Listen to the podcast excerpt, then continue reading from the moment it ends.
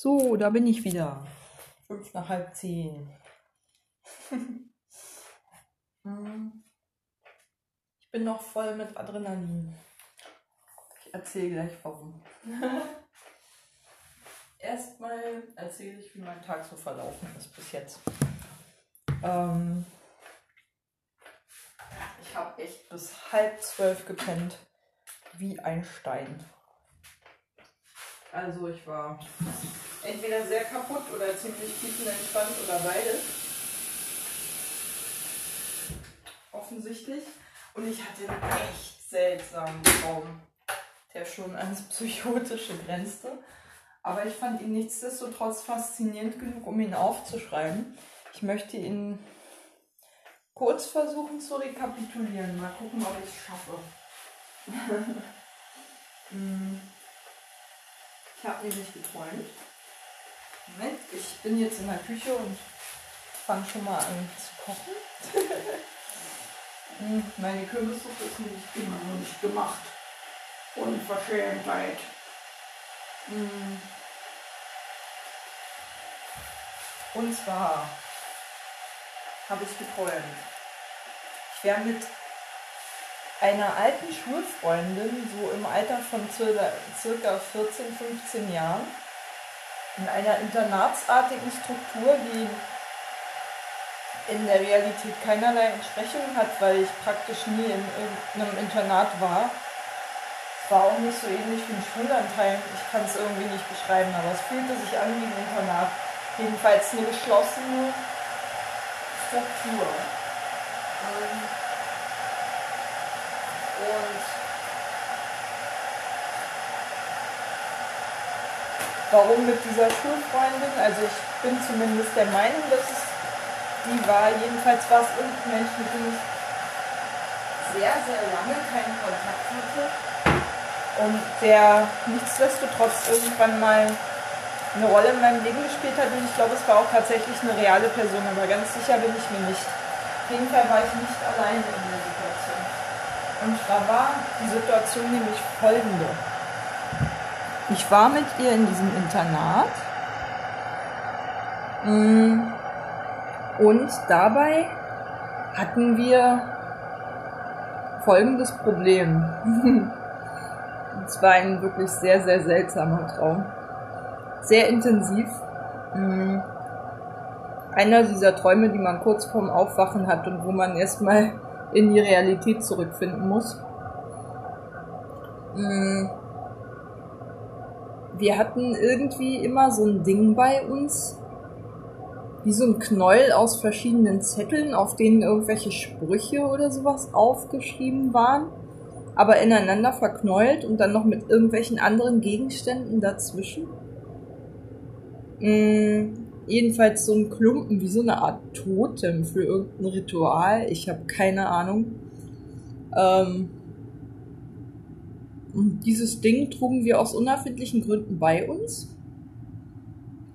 Und das enthielt Sprüche, äh, die in irgendeiner Form irgendeine Macht über uns hatten.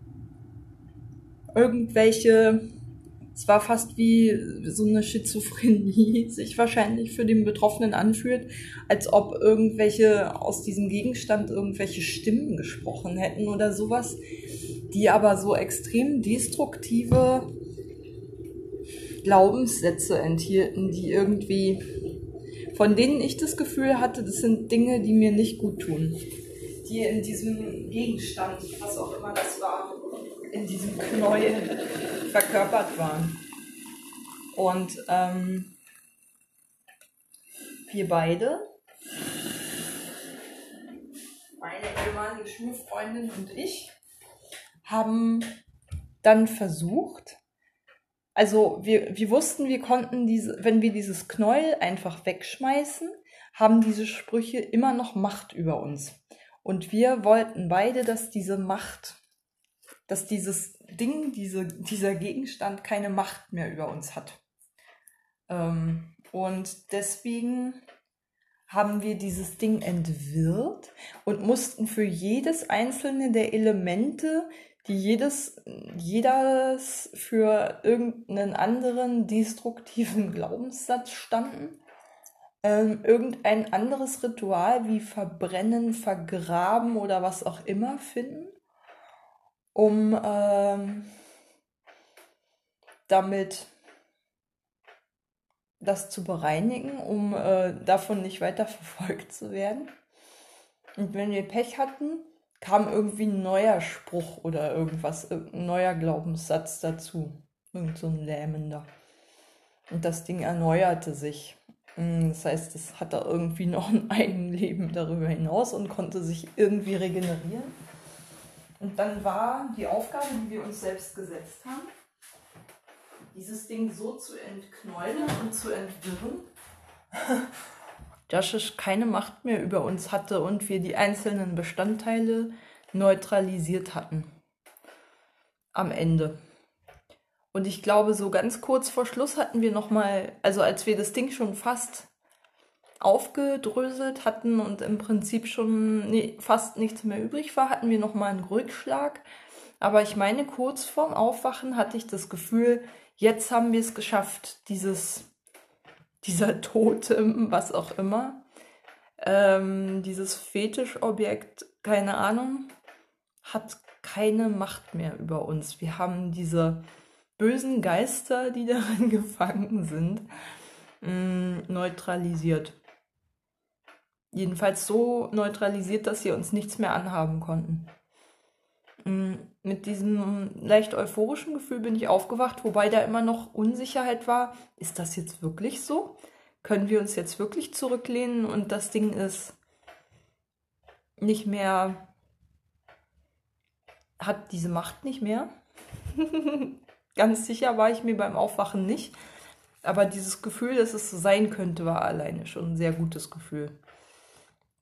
Und äh, es war nie, natürlich die ganze Zeit, dieser Traum war voll von Angst einerseits, aber gleichzeitig auch von einer gewissen Euphorie, weil ich das Gefühl hatte, boah, ich lasse mich schon so lange von diesem blöden Klumpen rumschubsen.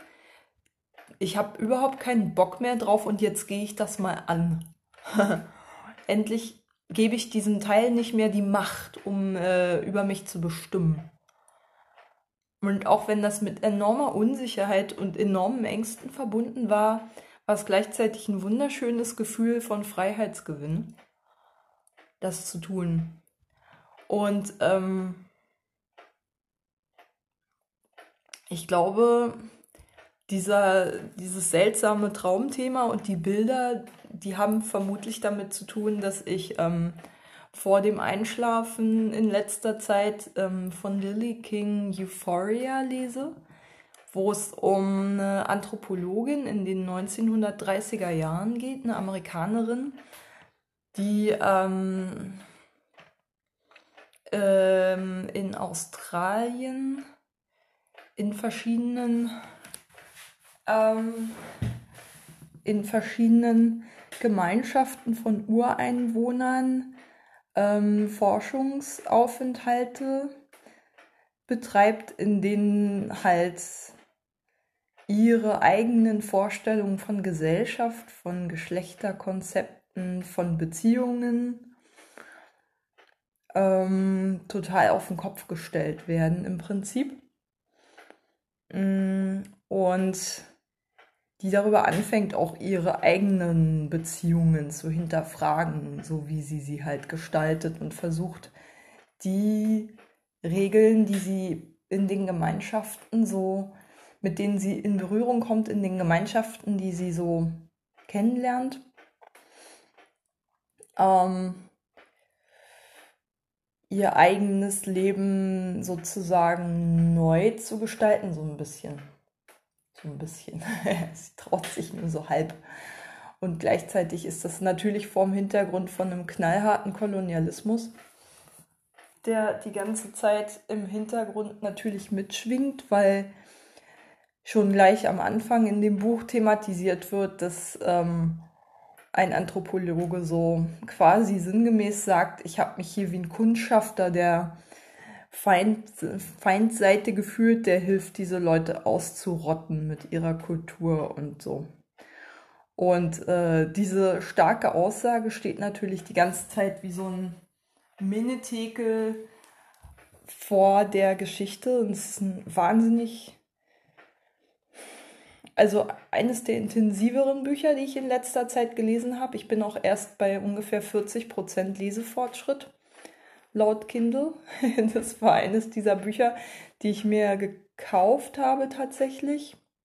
Für 6 Euro, naja ähm, nachdem ich festgestellt habe, ich habe jetzt keine Lust, es so schnell runterzulesen, weil es ist so ein Buch, das ich todsicher bestimmt noch mal irgendwann lesen werde, weil es wirklich auf eine sehr intelligente und nicht zu aufdringliche Art und Weise eine coole feministische Selbstfindungsmessage enthält und gleichzeitig psychologisch sehr genau beobachtet ist.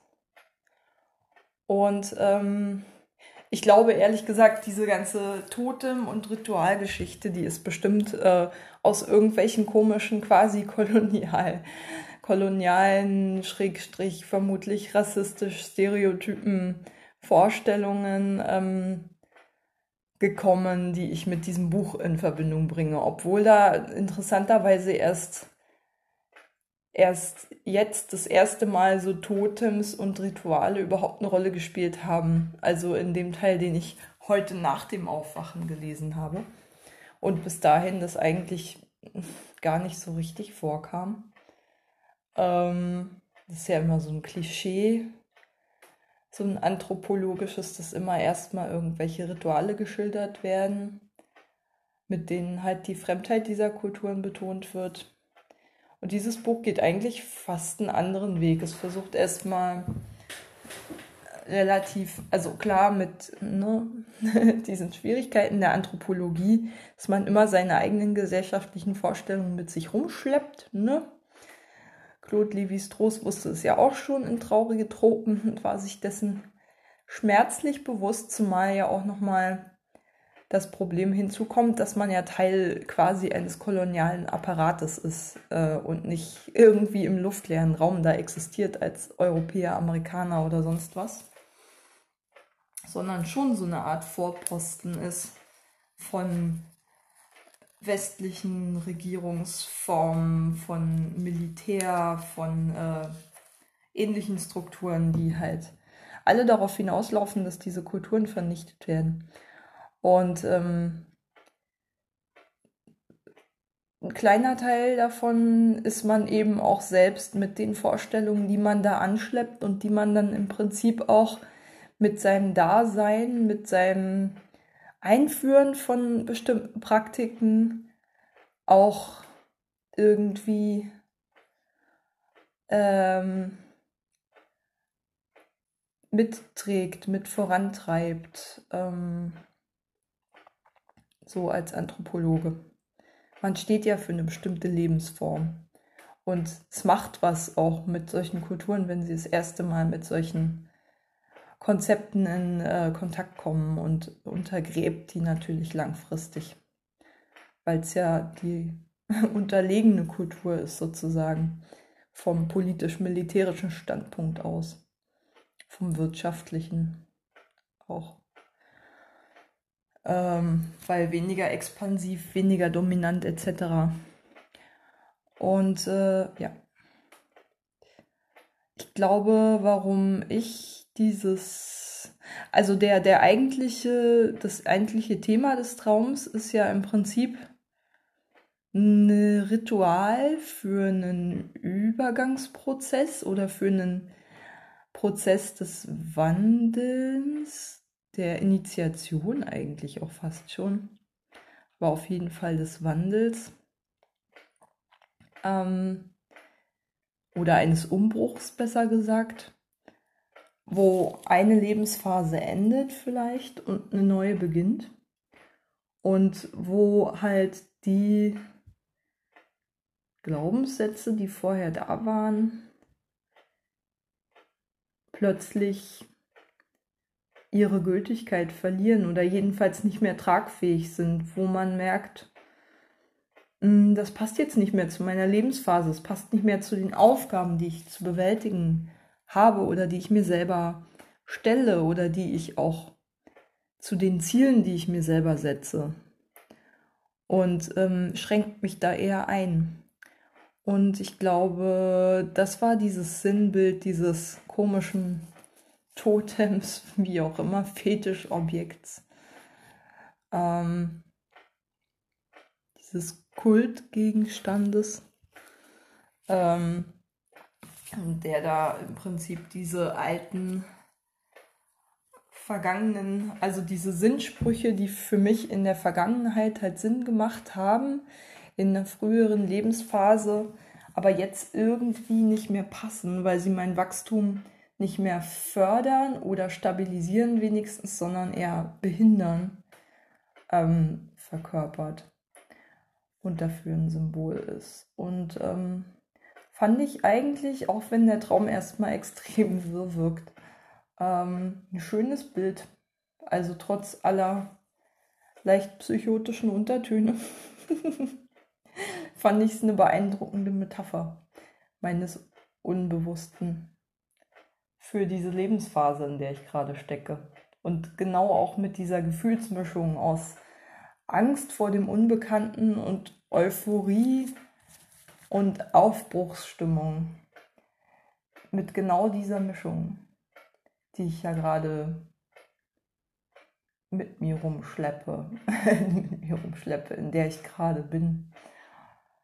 So, jetzt fange ich mal an, langsam meine Suppe zuzubereiten. Das war der Traum, den ich heute Nacht hatte. Interessant. Ich habe ihn mit Datum aufgeschrieben, wie gesagt, weil ich mir dachte, da wirst du in zehn Jahren nochmal hinkommen und äh, nochmal hingucken und dir denken, Mensch, an der Phase, an der Stelle warst du damals gerade. Ist ja interessant. Selbst wenn es jetzt doch nicht so der krasse Neuanfang ist. Also irgendwo werde ich schon landen. Da, wo ich jetzt gerade aufbreche, wohin auch immer es mich gerade hintreibt, habe ich das Gefühl, ich bin gerade auf dem Weg irgendwo hin, wo ich nicht mehr zurück kann. Also auch wenn ich nicht an dramatische äh, Veränderungen, die von heute auf morgen passieren, glaube, aber ich habe so das Gefühl, ich bin an einem Punkt, hinter den ich nicht zurück kann. Ich kann nicht mehr an diesen Punkt zurück, an dem ich der festen Überzeugung war, dass fremde Mächte, die Gesellschaft oder sonst oh, wer irgendwie mein Leben komplett bestimmen an der ich komplett in dieser, oh, ich habe ja schon über dieses Opferidentitätswort so abgekotzt und ich finde es immer noch ätzend äh, und immer noch ignorant gegenüber gesellschaftlichen Zwängen, die ich nach wie vor für existent halte. Aber ich glaube, ich fühle mich nicht mehr ganz so bestimmt davon glaube, mittlerweile bricht so ein bisschen was auf. Ich komme gerade an so einen Punkt, wo ich mir denke, ja, ein paar Sachen kann ich wirklich nicht beeinflussen. Und es gibt Glück und Pech im Leben tatsächlich. Und nun mal günstige Gelegenheiten und beschissene Situationen, wo man nicht viel dran ändern kann. Rahmenbedingungen sind Rahmenbedingungen, die sind halt so. Aber nichtsdestotrotz innerhalb dessen habe ich einen Handlungsspielraum und sei es nur der, zum Beispiel mir eine Erfahrung zu äh, erlauben und ähm, irgendwohin zu gehen, wo ich mich vorher zum Beispiel nicht hingetraut hätte. so wo meine Abwehr zu stark gewesen wäre, wo meine Angst zu stark gewesen wäre, auch vor dem Unbekannten. Und ähm, ja, also ich glaube definitiv, wo immer es mich gerade hin verschlägt und ob ich in der Wohnstätte bleibe, keine Ahnung. Und wer weiß wie lange und so, aber hinter diesen Weg komme ich irgendwie nicht zurück. Ich bin jetzt an einem Punkt, wo ich Sachen über mich rausfinde, die so dermaßen meine bisherigen Erkenntnisse über mich in Frage stellen, dass ich komplett unbegabt bin in Beziehungsgestaltung, dass ich handwerklich so unfähig bin, dass ich wirklich nicht mal die kleinsten Herausforderungen meistern kann, dass ich überhaupt nicht in Gruppen funktioniere, dass ich da alleine mit dem mir zutrauen und es mal ausprobieren, glaube ich, mm, diese Gewissheiten schon ins Wanken bringe.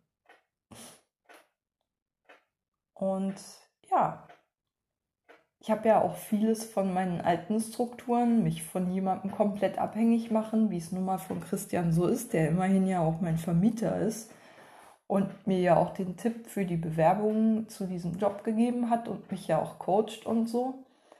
Ähm also das ist ja geblieben, sozusagen. Aber gleichzeitig begebe ich mich ja auch irgendwie auf äh, neue Ufer zu. Und wie gesagt, in der Tätigkeit, die ich mir in ihrer Komplexität so, glaube ich, nie zugetraut hätte. Ich war ja eigentlich an dem Punkt, wo ich mir dachte, ich will weniger mit Menschen zu tun haben und jetzt mache ich mehr mit Menschen als je zuvor und intensiver. Und äh, ja, mal gucken. mal gucken.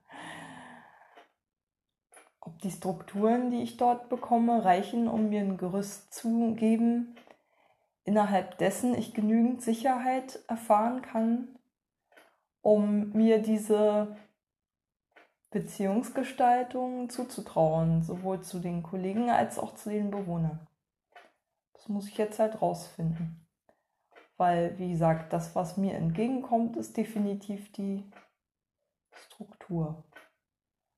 Die relativ starre, die da ist. Ich weiß, ich mache das jetzt alles an Job fest, aber eigentlich sind es viel universellere Dinge, die ich da gerade ausprobiere. Und ich habe auch heute mh, hm, mit Lena telefoniert und bin mir da klar geworden darüber, dass das für mich voll das Übungsfeld ist. Und zwar ein doch eher niedrigschwelliges, weil die Leute da kenne ich ja alle noch nicht lange. Das ist im Prinzip so ein bisschen wie, ich versuche so ein bisschen so eine Einstellung wie in der Reha zu haben, dass ich einfach mal Sachen ausprobieren kann, weil da kennt mich ja noch keiner.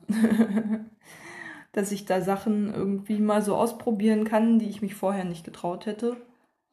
Und einfach mal gucken kann, wie läuft es? Wie wird darauf reagiert? Wie, äh, welche Reaktionen äh, kommen da? Welche Effekte hat es? Und ähm, ja, einfach an einem neuen Ort so Sachen auszuprobieren die ich sonst vielleicht nicht so machen würde. Natürlich bringe ich mich auch irgendwie mit meiner bestehenden Persönlichkeit ein, aber ich gucke mir eben auch Sachen ab, probiere mich neu aus und versuche das, wie gesagt, ja, einfach so unvoreingenommen wie möglich zu machen. Ähm ja, ist irgendwie so ein eine Schifffahrt ins Unbekannte.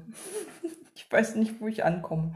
Vielleicht wieder in der nächsten Probezeitkündigung, aber ganz ehrlich, auch dann werde ich, ich werde zwar traurig sein und ich werde die Bewohner auch vermissen und selbst die Kollegen, aber ich werde trotzdem stolz auf mich sein, dass ich es überhaupt versucht habe.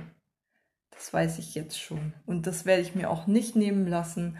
Und wenn ich hier in einem halben Jahr sitze, heulend und schon wieder eine Kündigung in der Tasche habe, trotzdem will ich verdammt nochmal diesen Stolz behalten, dass ich es überhaupt versucht habe und mich darauf eingelassen habe.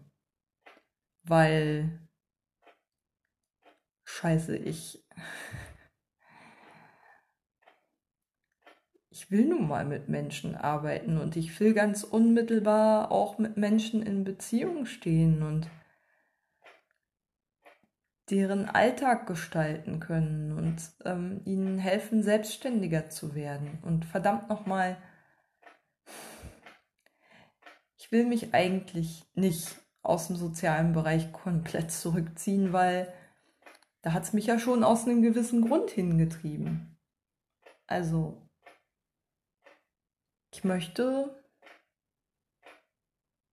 was über mich mehr lernen, ich möchte was über Menschen lernen, ich möchte was über Beziehungen lernen. Und ich erfahre mich nun mal in diesem Job so intensiv, wie ich mich sonst in der Arbeit mit Akten nicht erfahren würde. Ich lerne so wahnsinnig viel über mich. Ich lerne auch so wahnsinnig viel über andere, über Beziehungen, über das Leben. Es ist einfach so ein reichhaltiger Job, der einem die gesamten Ansichten, die man bisher so hatte, über Menschen, Gott und die Welt irgendwie komplett auf den Kopf stellt die einen an Fragen bringt wie, was ist ein Mensch, was ist Würde, was braucht ein Mensch zum Leben und kann ein Mensch überhaupt jemals seine Würde verlieren? Was gibt es, was alle Menschen verbindet? Wie können Menschen sich verständigen, die total unterschiedlich sind? Wie können die trotzdem eine Kommunikationsform miteinander finden. Ich finde das so wahnsinnig spannend gerade. Also es berührt alle Fragen, die ich seit Ewigkeit mit mir rumschleppe. Und vielleicht bin ich auch gerade ein bisschen anthropologisch unterwegs, aber gleichzeitig lasse ich mich ja auch voll emotional drauf ein. Und also wie gesagt, das, was ich hier lerne, das werde ich definitiv Ich werde wahnsinnig viel lernen. Und allein das ist es wert, einen möglichen Misserfolg, ein mögliches Scheitern in Kauf zu nehmen.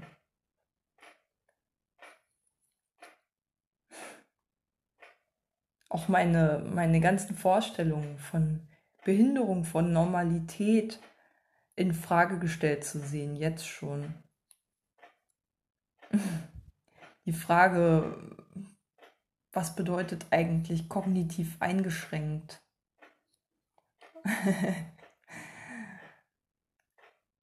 Auch äh, meine, meine komischen Vorstellungen, so und so äh, sind Menschen mit Behinderung und alles, was einem so an Versuchungen irgendwie widerfährt, Menschen auf Diagnosen zu reduzieren, ist jetzt schon total auf den Kopf gestellt.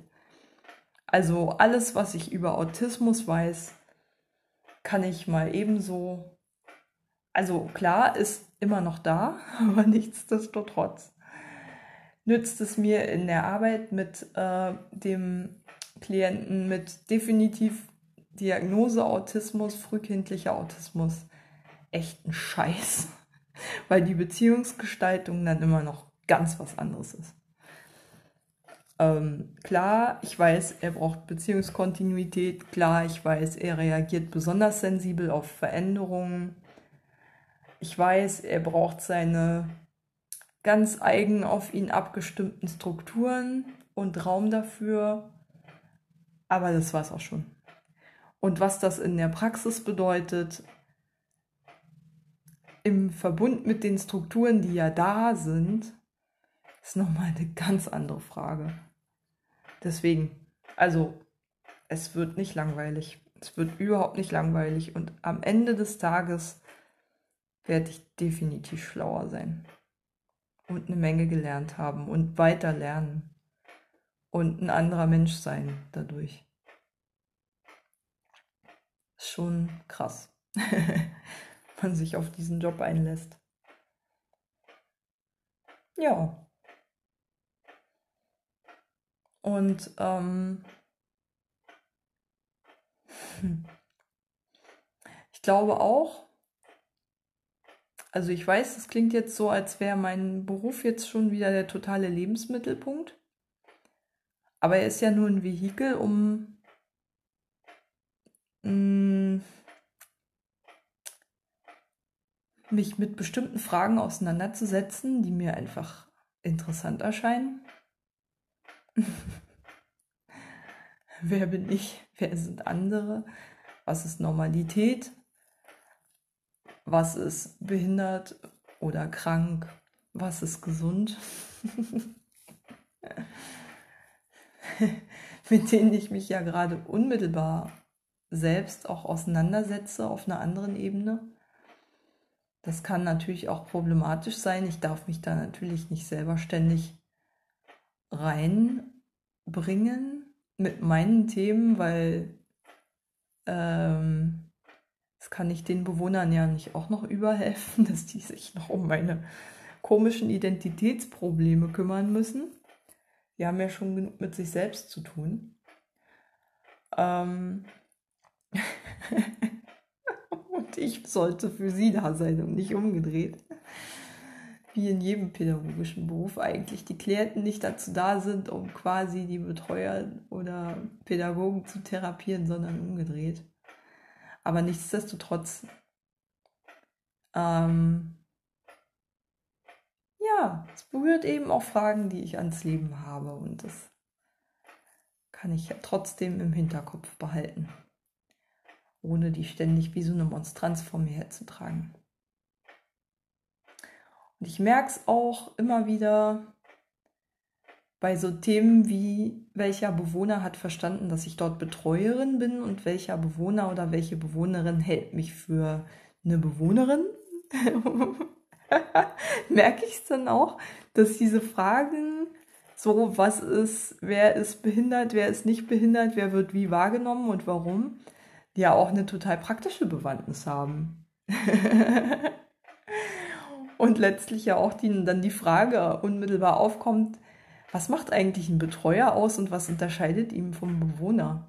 Ich dachte ehrlich gesagt, das ist doch klar, aber je länger ich drüber nachdenke, desto weniger selbstverständlich wird da die Antwort drauf. Also ich dachte mir so, ich bin diejenige, die einen Schlüssel hat, zum Beispiel. Ich bin diejenige, die Regeln durchsetzt, statt sich. Ich, äh, ich bin nicht diejenige, die ähm, die Struktur, sich an die Struktur anpassen muss, sondern diejenige, die die Regeln setzt und durchsetzt. Also bis zum gewissen Grad setzt, aber vor allem auch durchsetzt. Ähm, in jeder quasi geschlossenen Einrichtung. Ähm, das war ja das, womit ich sehr, sehr, sehr lange gehadert habe.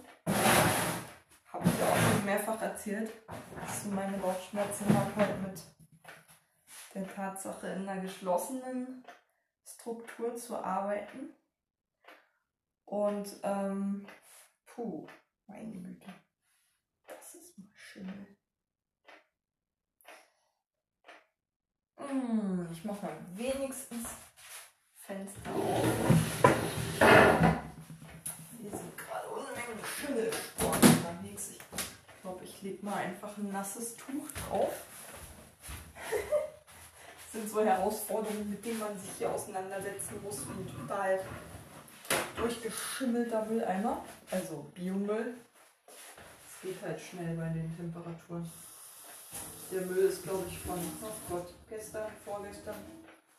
Aber egal. Äh. Mm. Ich versuche durch die Feuchtigkeit in dem Tuch ein paar Schimmelsporen zu bilden, damit es und das Ganze ein bisschen abzudecken, damit es halt nicht so hier durch die Gegend fliegt. Schauen wir mal, wie das hilft.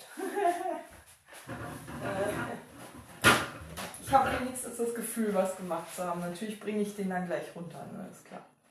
Aber es macht jetzt irgendwie keinen Sinn, wenn ich sowieso gleich wieder das nächste Schimmelfutter produziere, das dann morgen genauso aussieht. Ähm, dann, ne? Hier gleich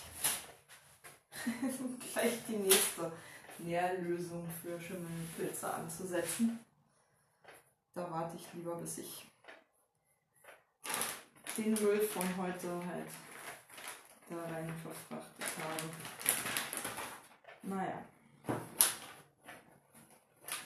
Oh, die Feuchttücher sind auch nicht mehr feucht.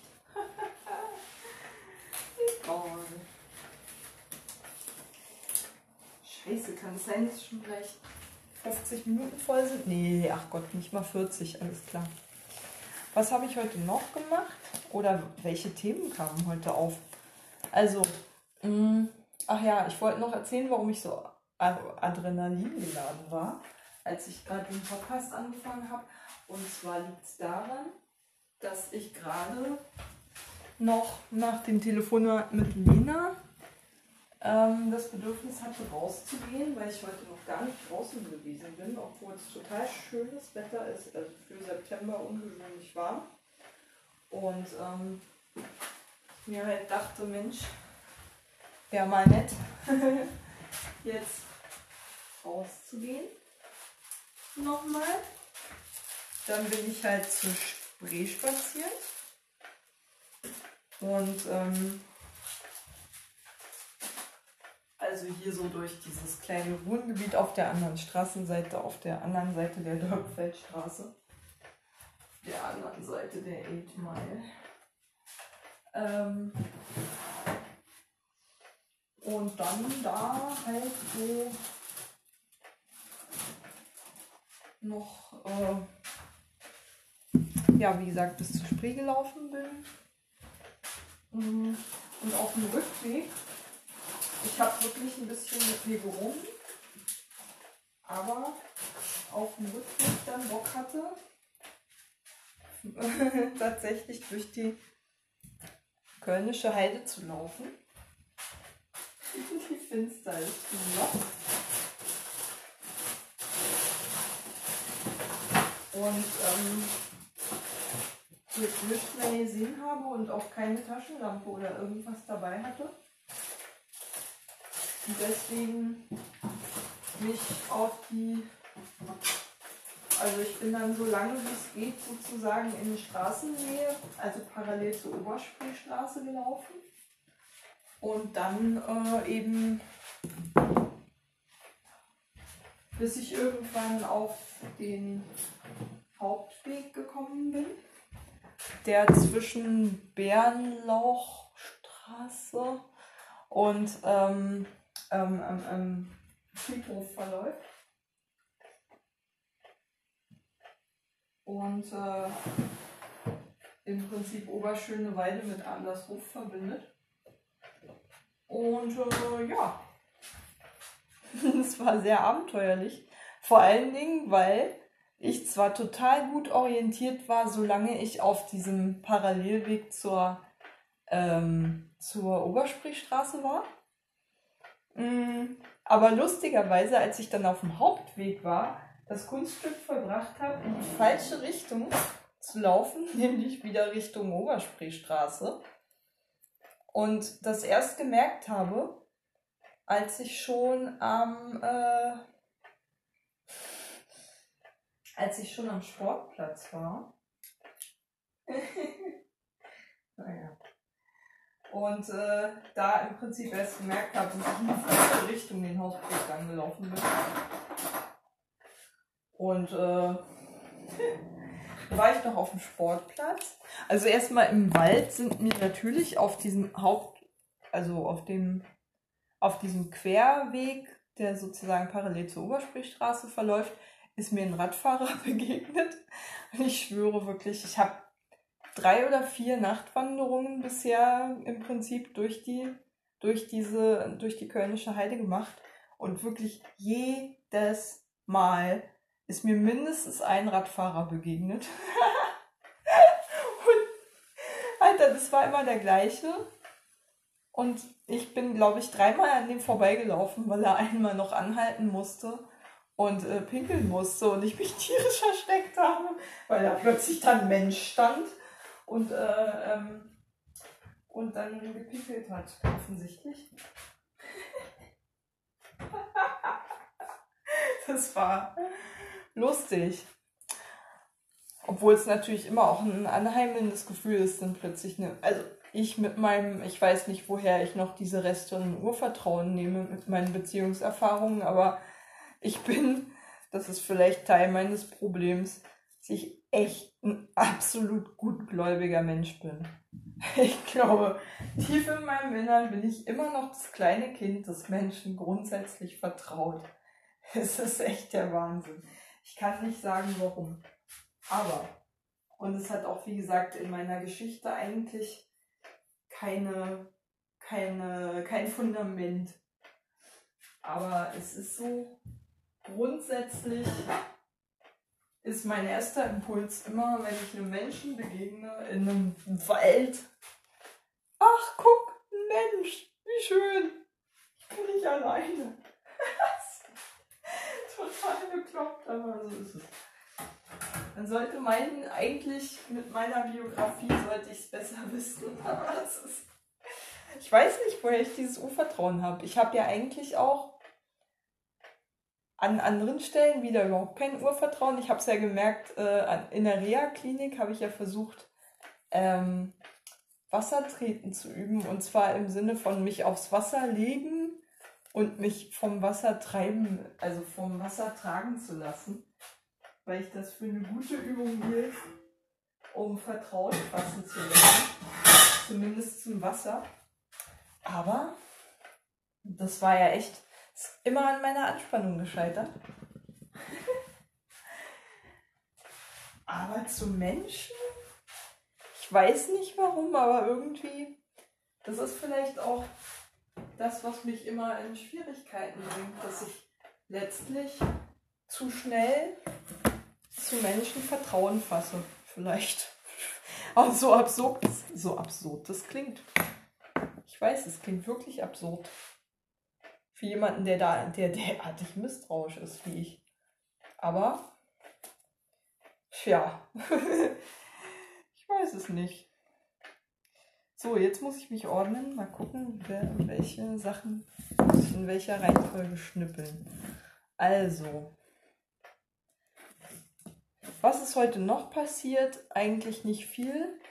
Ich habe heute mal nicht mit Christian telefoniert, das muss ich wirklich mal so erwähnen. Habe aber nichtsdestotrotz schon mal versucht, also ich habe ihm vorhin eine Mail geschrieben. Und zwar in der Wohnstätte gibt es ja äh, gibt's so eine Tafel, auf der für den jeweiligen Tag die verschiedenen Schichten mit Fotos von denjenigen, die die Schicht machen, halt für die nonverbalen Bewohner direkt lesen können, ähm, festgehalten sind. Und ähm, dafür hat mich Christian schon vor Ewigkeiten belatscht, soll ich mal ein Foto einschicken. Und das habe ich ihm heute mal geschickt auf seine, auf seine Dienstadresse. Also nicht auf seine Privatadresse ganz dezidiert.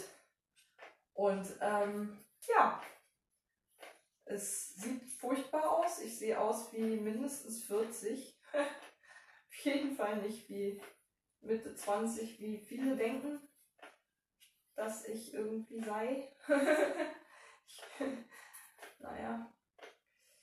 Ähm, und egal habe es ihm ja, er kann dann ja immer noch entscheiden, ob es zu schrecklich aussieht. Ich finde mich persönlich einen grauenhaft unfotogenen Menschen und deswegen habe ich lieber immer kein Foto von mir irgendwo. Ähm, aber gut. Hm, ist halt so.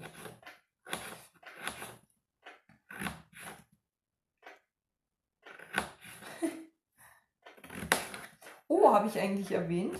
bei dem Spaziergang vorhin fällt mir noch ein. Ähm, ich bin dann auf den Sportplatz gegangen, als ich merkte, oh, ich bin hier ja falsch, ich bin in die falsche Richtung gelaufen. Macht ja nichts. Dann kann ich gleich nochmal auf den Sportplatz gehen, weil es da halt auch ein bisschen heller ist. Es ist quasi wie so eine Art Lichtung gestaltet. Und ähm, deswegen bin ich da so diese Ecke lang gelaufen, wo so ein kleiner, äh, wo so eine Weitsprung, äh, so ein kleiner Weitsprungpfad oder so eine, so eine Weitsprungbahn noch erhalten geblieben ist. Und da speichert sich halt die Wärme ganz gut. Und da habe ich einen Riesenschreck bekommen, weil da tatsächlich noch Leute waren. Und Alter, ich habe mich so erschreckt und die aber auch. Ganz konsterniert. so, da läuft man hier lang, nichts an. Äh, da, da macht man hier ganz entspannten Abendspaziergang. Und äh, ahnt nichts Böses und plötzlich begegnet man dann hier Leuten. Die so, ja, haben uns genauso erschreckt. Aber ah, können sie ja auch machen. Also von beiden Seiten so ein bisschen konsternierte Reaktion. Aber war entspannt. Wir haben uns beide Seiten, das Pärchen und ich, haben uns beide gleichermaßen erschrocken. Allein davon hatte ich noch ein bisschen Adrenalin übrig. Alles war witzig. Alter. Jedes Mal kriege ich dann fürchterlichen Schreck und bin dann immer mindestens so erleichtert, dass ich dann eine halbe Stunde mit einem Grinsen im Gesicht durch die Gegend renne. Weil ich so erleichtert bin, dass es nichts Gefährliches war. Daran merke ich dann immer, wie ähm, ähm, viel Angst ich doch habe, wenn ich so einen simplen Nachtspaziergang mache. Wobei ich auch sagen muss, ich hatte ja keine Taschenlampe dabei. Das heißt, ich war ziemlich orientierungslos und musste mich auf das verlassen, was durch den wolkigen Himmel irgendwie nur so an Mondschein angekommen ist. Deswegen bin ich ja auch nur die großen Wege lang gelaufen. Also die Pfade, wo ich schon spürte, die sind breit, die sind äh, sandig und nicht so kiefernzapfig. kiefernzapfig. Kiefernzapfenlastig wie halt die kleineren Pfade im Wald, die dann auch so gebunden sind. Ich wollte eigentlich erst ziemlich straight Richtung, äh, Richtung Dörpfeldstraße laufen, aber das ging überhaupt nicht, weil der Weg so krumm war, dass ich mich ganz schnell auf einem, dass ich ganz schnell nicht mehr wusste, bin ich noch auf dem Pfad oder nicht. Und auch wenn ich die Richtung gewusst hätte, war es mir dann doch irgendwie ein bisschen doof, da so ohne irgendeinen Anhaltspunkt von Weg da lang zu stolpern, weil ich keine Lust hatte, auf die Schnauze zu fallen. Ich hatte auch kein Handy dabei und hätte dementsprechend auch keine Hilfe holen können, wenn ich mich jetzt verletzt hätte oder ähnliches. Alleine deswegen wollte ich halt auf einem Weg bleiben, der sich auch wie ein Weg anfühlt unter den Füßen. Ähm, ist immer auch ein irgendwie sehr spannendes Gefühl des Kontrollverlustes. Manchmal suche ich ja so Nervenkitzel-Situationen und finde die dann ganz witzig, weil ehrlich gesagt so richtig gefährlich fühlt es sich jetzt nicht an. Schon allein, weil ich es ja auch schon öfter mal gemacht habe. Und ehrlich gesagt, ich weiß zwar, dass in diesem Wald mal jemand ermordet wurde, aber das war halt auch eine Beziehungstat. Beziehungstat, ich hasse dieses Wort. Es war ein Femizid. Ähm, mit anderen Worten, Femizide sind ja in aller Regel Taten, in denen sich Täter und Opfer kennen. Klar gibt es auch die anderen Fälle, aber die sind extrem selten. Also irgendwie, ich bin ja aufgewachsen mit so Vorstellungen von irgendwelchen Serienmördern, die an dunklen Orten Frauen auflauern. Aber ähm, je mehr ich dann gelernt habe, auch so aus feministischer Perspektive über gesellschaftliche Strukturen, desto klarer wurde mir auch, dass das echt ganz viel Panikmache von Boulevardpresse und ähnlichem ist. Und es einfach eigentlich extrem selten ist. Mm. So, so, also, ganz ehrlich, soweit ich weiß, ist es ja auch so, dass ähm,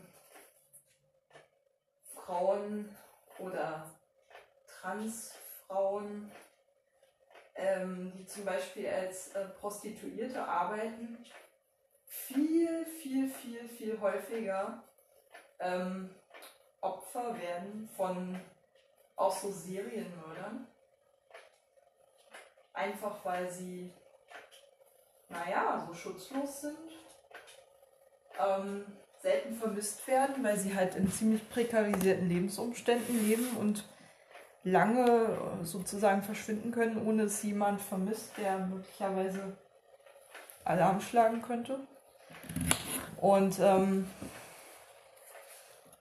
gut, es gibt natürlich auch spezifische Orte, in denen aus bestimmten Strukturen heraus, die auch wirtschaftlich, soziale sein können, ähm, Frauen ermordet werden. Das müssen keine Prostituierten sein, es reicht, wenn es Frauen sind.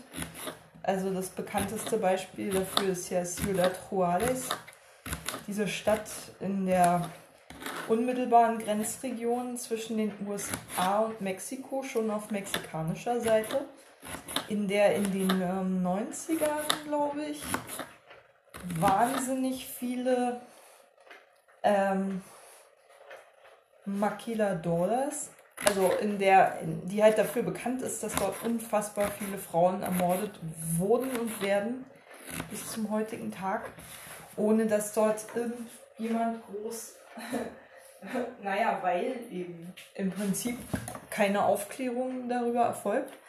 Also diese Verbrechen einfach nicht aufgeklärt werden. Und die sind aus einer gesellschaftlich ganz spezifischen Struktur entstanden, diese Femizide meines Wissens hat es was damit zu tun. Die mexikanische Gesellschaft ist ja eine extrem patriarchale, also nochmal patriarchaler als unsere, würde ich vermuten. Eine extrem katholische ja auch. Und in den 90ern, meine ich, so nach NAFTA, 1994 ist ja NAFTA, dieses Freihandelsabkommen zwischen den USA und Mexiko in Kraft getreten. Und unter anderem durch dieses Handelsabkommen wurde, wurden eben die Handelsbeziehungen zwischen den USA und Mexiko intensiviert, was unter anderem darin sichtbar wurde, dass halt in dieser unmittelbaren Grenzregion Ciudad Juárez ist wirklich, wie gesagt, ganz, ganz dicht an der Grenze zu den USA. Eben viele Maquiladoras heißen die. So ähm, Fabriken entstanden, vor allen Dingen aus der Bekleidungsindustrie, wo halt die US-amerikanischen Unternehmen hingegangen sind, weil die Arbeitskräfte natürlich billiger waren und die durch NAFTA eben leichteren Zugang dazu hatten, zu diesem Markt und zu den Arbeitskräften.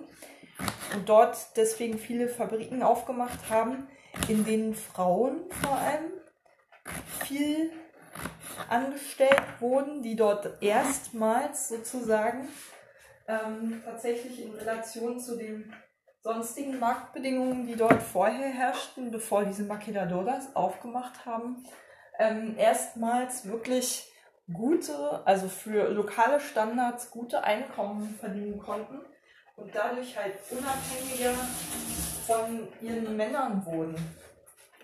Ähm, und dadurch eben plötzlich halt so das Gleichgewicht zwischen den Geschlechtern oder das Machtverhältnis zwischen den Geschlechtern sich zugunsten der Frauen verschoben hat, die eben in diesen Fabri äh, Textilfabriken viel gearbeitet haben.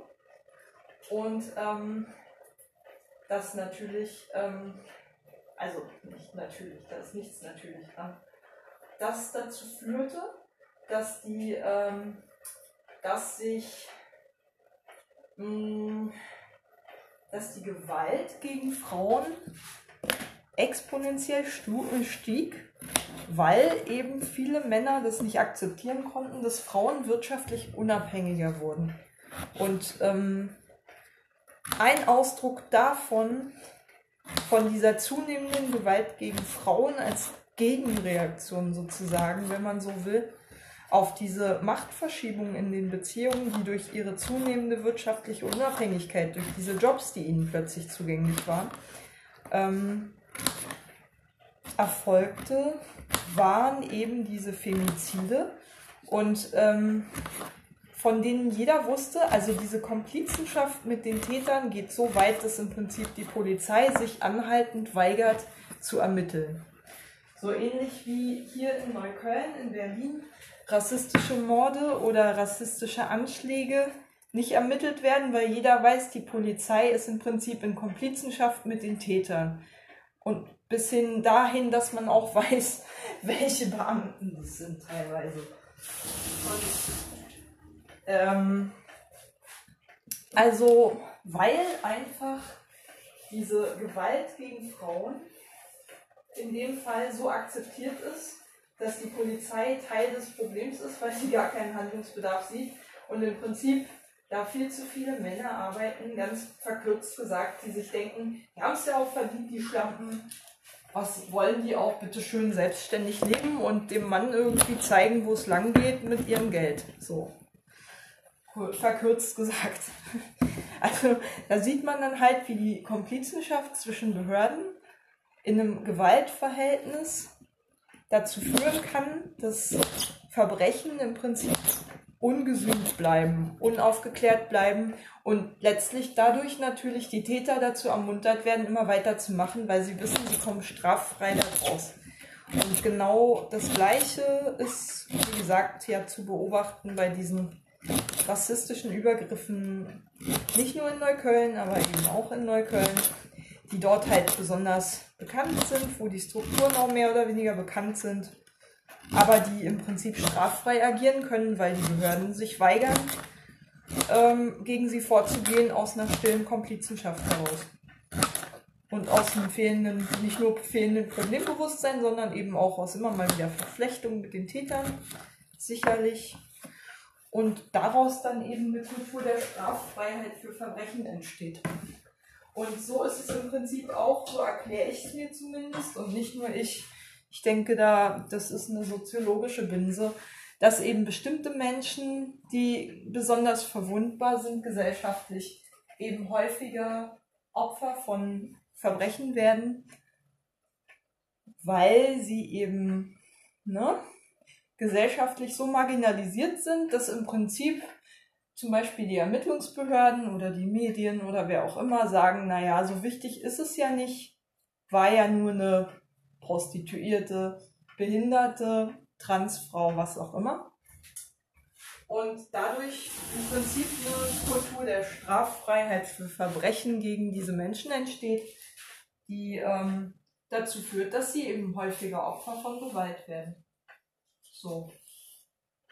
Also ich glaube, Verbrechen entstehen nicht aus dem Nichts, sondern die haben immer was mit den gesellschaftlichen Rahmenbedingungen und mit dem gesellschaftlichen Klima zu tun. Deswegen. Meines Wissens. Meines Wissens. Also ich habe mich jetzt mit diesem Ciudad Juarez Thema auch nicht so intensiv beschäftigt. Das ist jetzt alles Basis von einem Text aus der Diplo, den ich vor locker fünf bis sogar vielleicht sogar zehn Jahren gelesen habe. Also da könnte inzwischen auch viel mehr passiert sein. Ich weiß auf jeden Fall, mittlerweile gibt es da starke feministische ähm, Mobilisierungen gegen diese Femizide, die diese auch international skandalisieren und versuchen, ähm, andere Regierungen dazu zu bringen, auf Mexiko Druck auszuüben. Dadurch ist das Thema ein bisschen bekannter geworden, aber ganz ehrlich, ich bin, ich bin auf das Thema das erste Mal gestoßen durch ähm, einen äh, Track von Rage Against the Machine. Ich weiß nicht mal mehr, wie der heißt. Aber da ähm, waren sehr, sehr eindrucksvolle Bilder aus Ciudad Juarez verarbeitet, die mich stark geprägt haben. Ich glaube, das war Rage Against the Machine. Ähm, und das ist auch schon zehn Jahre her oder so. Und ich wette, es gibt auch andere Orte, die weniger bekannt sind, ähm, an denen ähnliche Dinge passieren, aus ähnlichen Konstellationen heraus. Ja, also, das war's für heute, denke ich, weil gleich wieder voll. Okay, gute Nacht.